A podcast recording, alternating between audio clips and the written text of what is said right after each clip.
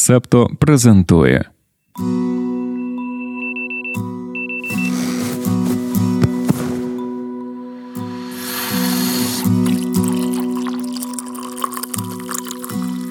П'ятниця 1 березня 2024 року. Ранкове допіо. Випуск 214.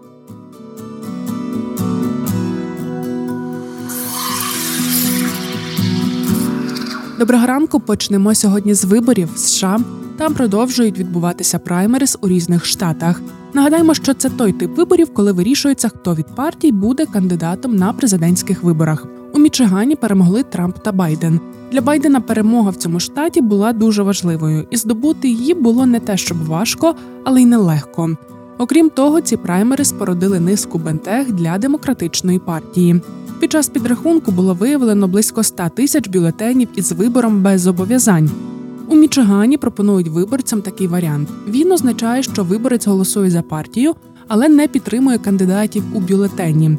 У цьому штаті дозволено також вписати свого кандидата чи кандидатку. Обирати під час голосування опцію без зобов'язань закликали активісти, які критикують проізраїльську політику Байдена та вважають, що він робить недостатньо для припинення вогню в Газі. У Мічигані проживає найбільша частка арабсько-американського та мусульманського населення в цілій країні. Демократична партія готувалася до такого розвитку подій і публічно демонструє, що не так її вже й хвилюють ці голоси без зобов'язань. Кажуть, що разу таких бюлетенів близько 20 тисяч. То не настільки була успішна кампанія, якщо домоглася збільшення кількості голосів лише до 100 тисяч. Щодо республіканської партії, то Трамп переміг Нікі Гейлі за ним. Вона набрала 27% голосів. Дещо кращий результат політикиня показала раніше у південній Кароліні 40%. Це її рідний штат Гейлі була губернаторкою Південної Кароліни протягом шести років. Цікаво, що коментуючи результати у цьому штаті, Трамп сказав, що ще ніколи не бачив такої єдності в республіканській партії. Його конкурентка ж відзначила, що 40% голосів на її користь це свідчення того, що чимало республіканців хочуть бачити альтернативу Трампу. З американськими виборами на сьогодні закінчуємо і рухаємося до південно-африканських. Президент пар Сиріл Рамафоса оголосив про проведення загальних виборів 29 травня.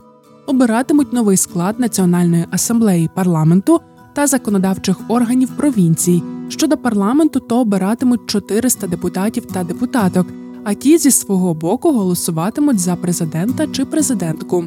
Цьогоріч вперше дозволено балотуватися незалежним кандидатам. Таким способом хочуть залучити апатичних виборців. Цілком можливо, що за результатами цих виборів партія Африканський національний конгрес вперше за 30 років втратить владу. У всякому разі про це свідчать опитування громадської думки.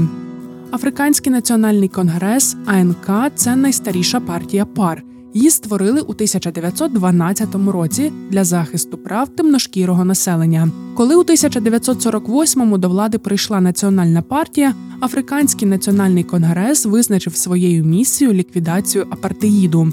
Це була офіційна політика расової дискримінації, яку впродовж 1948-1991 років провадили правлячі кола Південно-Африканської Республіки проти місцевого темношкірого населення і переселенців з Азії. У 1960-му Африканський національний конгрес заборонили. Штаб-квартира партії переїхала до Замбії. У 1964 році ув'язнили лідера конгресу Нельсона Манделу. Його звільнили лише у 1990-му, після того як легалізували діяльність АНК.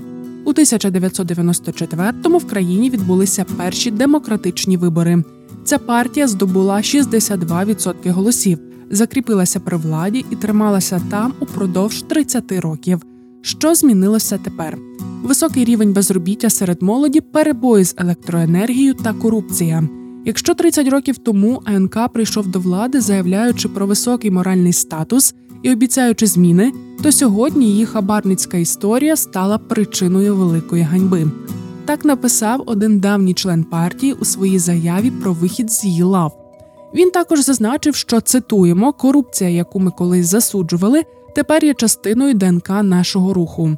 Кінець цитати. Тут можна згадати про Джейкоба Зуму, колишнього президента пар.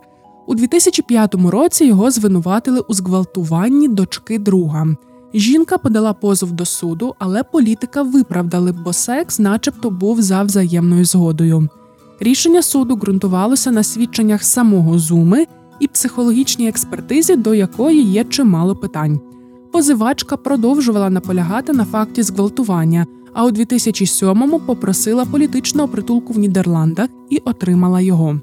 У суді політик визнав, що не користувався презервативом, хоча йому було відомо, що жінка віл-позитивна. Після сексу Зума, за його словами, прийняв душ, щоб знизити ризик інфікування.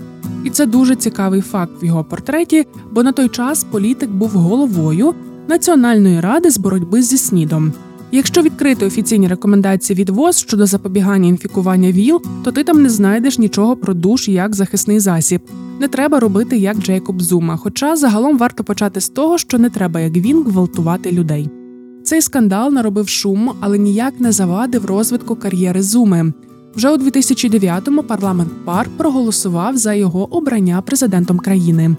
Політика дуже цікаве особисте життя, але про це слухай у наступному випуску. У відставку Зума пішов у 2018-му через суспільний тиск. Ще у 2006-му проти нього висунули 16 кримінальних звинувачень, 12 у шахрайстві, 2 в корупції, по одному в рекеті та відмиванні грошей. У 2018-му оголосили, що він постане перед судом за цими звинуваченнями. Процес розпочався лише у 2021-му. Оскільки Зума не з'являвся на засідання, його звинуватили в неповазі до суду та засудили до 15 місяців арешту. Якось ми плавно відкотилися від теми виборів. Власне, про жодні волевиявлення у цьому випуску вже розповідати не будемо. Але продовжимо тему судових процесів над політиками. У Тунісі до восьми років ув'язнення заочно засудили колишнього президента Монсефа Марзукі. Пана Марзукі звинуватили у підбурюванні та закликах до повалення уряду. Адвокат політика заявив, що вирок ілюструє посилення політичної лінії уряду проти опонентів. Монсеф Марзукі, досвідчений правозахисник, був першим демократично обраним президентом Тунісу. На цій посаді політик пробув три роки з 2011 до 2014. Він прийшов до влади після того, як протести арабської весни змусили автократичного президента піти у відставку та втекти з країни. Останнім часом політик активно критикував спроби чинного президента Каїса Саїда зміцнити свою владу та переглянути конституцію Тунісу, яку прийняли після арабської весни. Він регулярно закликав іноземні держави відмовитися від підтримки Тунісу на тлі відходу від принципів демократії, називав Саїда диктатором, якого потрібно повалити. Маразукі засудили за підбурювання до повалення уряду, але суд у рішенні так і не зазначив, за які саме заяви політика визнали винним. Це вже вдруге Мразукі заочно засуджують до ув'язнення. Політик живе у Парижі. Попередні рішення винесли в грудні 2021-го. Чотири роки ув'язнення за підрив державної безпеки. Туніс навіть видав міжнародний ордер на його арешт.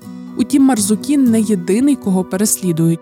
У тому ж таки 2021-му його і ще з 20 опонентів чинного режиму звинуватили або ув'язнили. Вони критикували посилення влади Саїда і те, що він таки переписав конституцію.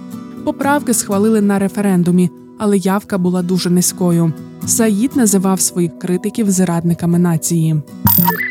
Спільноті Септо ми розповімо сьогодні про дорослих Діснею. Підписка на Patreon чи BuyMeACoffee відкриє доступ до секретних фрагментів допіо, раннього доступу до наших інших подкастів, чату спільноти та щомісячних рекомендацій від команди Септо. Упс. Цю частину можна послухати лише на Патреоні. Доєднуйтеся до спільноти, щоб отримати доступ.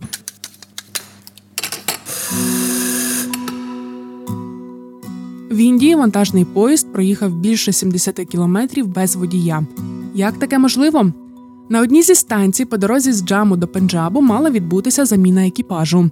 Команда, яка приїхала, виходячи, не задіяла ручне гальмо, і потяг почав собі котитися похилою колією.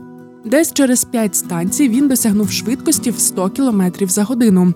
На щастя, ніхто не постраждав. Службовці індійської залізниці поставили на колію дерев'яні блоки і так змогли зупинити втікача. Про рух в Індії буде ще одна, на жаль, сумна історія у стіках. Цього разу ми підготували багато коротких новин. Слухай. Стіки до ранкової кави про події стисло.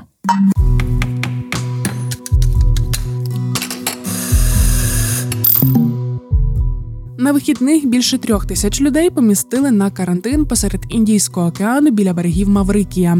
Корабель Norwegian Dawn прямував з південноафриканського Кейптауна до Маврикія. На півдні Африки зараз фіксують серйозний спалах холери. У січні у цьому регіоні зареєстрували близько 200 тисяч випадків захворювання та понад 3 тисячі смертей у 13 країнах. Маврикій знаходиться у стані підвищеної готовності. На борту лайнера принаймні 14 пасажирів і один член екіпажу мали діарею і блювоту. Це симптоми холери. Їх ізолювали, а лайнер офіційно відправили на карантин. Маврикій спершу не дозволив в'їзд судна, але потім прийшли результати тестів. Холери не виявили, тож кораблю таки дозволили пришвартуватися у Порт-Луї. Парламент Угорщини обрав нового президента. Ним став Тамаш Шуйок, кандидат від правлячої коаліції. Раніше він був головою конституційного суду. Від опозиційних партій теж були претенденти на цю посаду, проте вони не набрали достатньої кількості підписів на свою користь, щоб їхні імена розмістили в бюлетенях для голосування. Нагадаємо, що колишня президентка Угорщини пішла у відставку через громадське невдоволення після того, як вона помилувала чоловіка, засудженого за допомогу у прихованні сексуального насильства у дитячому будинку. Марк Рюте, який скоро піде з посади прем'єр-міністра Нідерландів, може стати наступним генеральним секретарем НАТО. Його кандидатуру підтримують більшість країн, що входять до альянсу, але призначення вимагає схвалення від усіх. Зараз до НАТО входить 31 держава, але цього тижня Угорщина нарешті ратифікувала вступ Швеції. Тож скоро кількість членів збільшиться до 32. Труднощів під час затвердження кандидатури Рюти варто очікувати традиційно з боку Туреччини та Угорщини. Анкара має довгий список вимог до альянсу і буде готовою підтримати призначення в обмін на виконання цих вимог. Будапешту не подобається, що нідерландський політик критикував стан угорської демократії. Володимир Зеленський розраховує на підтримку Марка Рюти в питанні запрошення України до НАТО. Повідомляють, що політики вже говорили на цю тему в межах Мюнхенської безпекової конференції. Минулої суботи на півночі Індії сільськогосподарський трактор, який тягнув віз, навантажений індуїстами, перекинувся і впав у ставок. Щонайменше 23 людини загинули, серед них восьмеро дітей. Дев'ять людей отримали поранення і зараз перебувають у лікарнях, дехто у важкому стані. Поліція повідомила, що близько 40 людей їхали у возі, щоб здійснити ритуальне купання в річці Ганг. Раніше влада наклала заборону на пасажирські перевезення таким способом, але в сільській місцевості Індії цим наказом зазвичай нехтують. У 22-му році 26 людей загинули в подібній аварії. Індія має один із найвищих у світі показників смертності на дорогах. Щорічно гинуть і отримують травми сотні тисяч людей. Найпоширенішими причинами ДТП є необережне водіння, погано доглянуті дороги та старі автомобілі.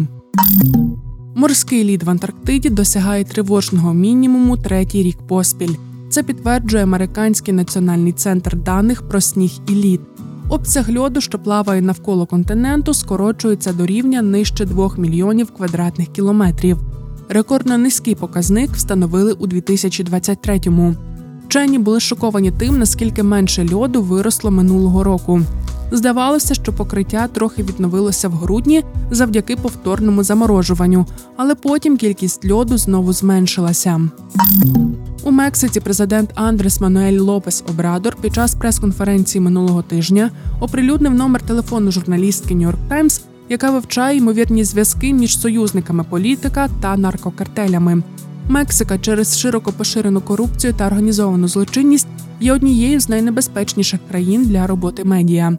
Починаючи з 2000 року, міжнародна організація свободи слова Article 19 задокументувала 163 вбивства журналістів у Мексиці.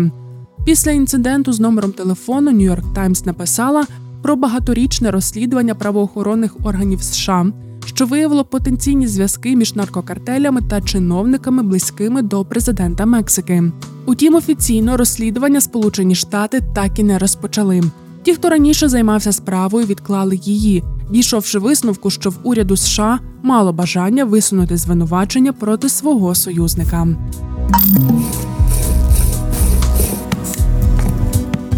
Це був 214-й випуск ринкового допіо. Мене звати Дарина Заржицька. Над випуском також працювали Ростислав Онищенко, Ангеліна Столітня, Антон Ткачук, Тарас Галаневич, Марк Мостовий, Олег Левій, Аня Ткачук, Олена Паплинська. Почуємося Солодашком. Ви прослухали подкаст Ранкове допіо. Шукайте септо в соцмережах, діліться враженнями та розповідайте іншим.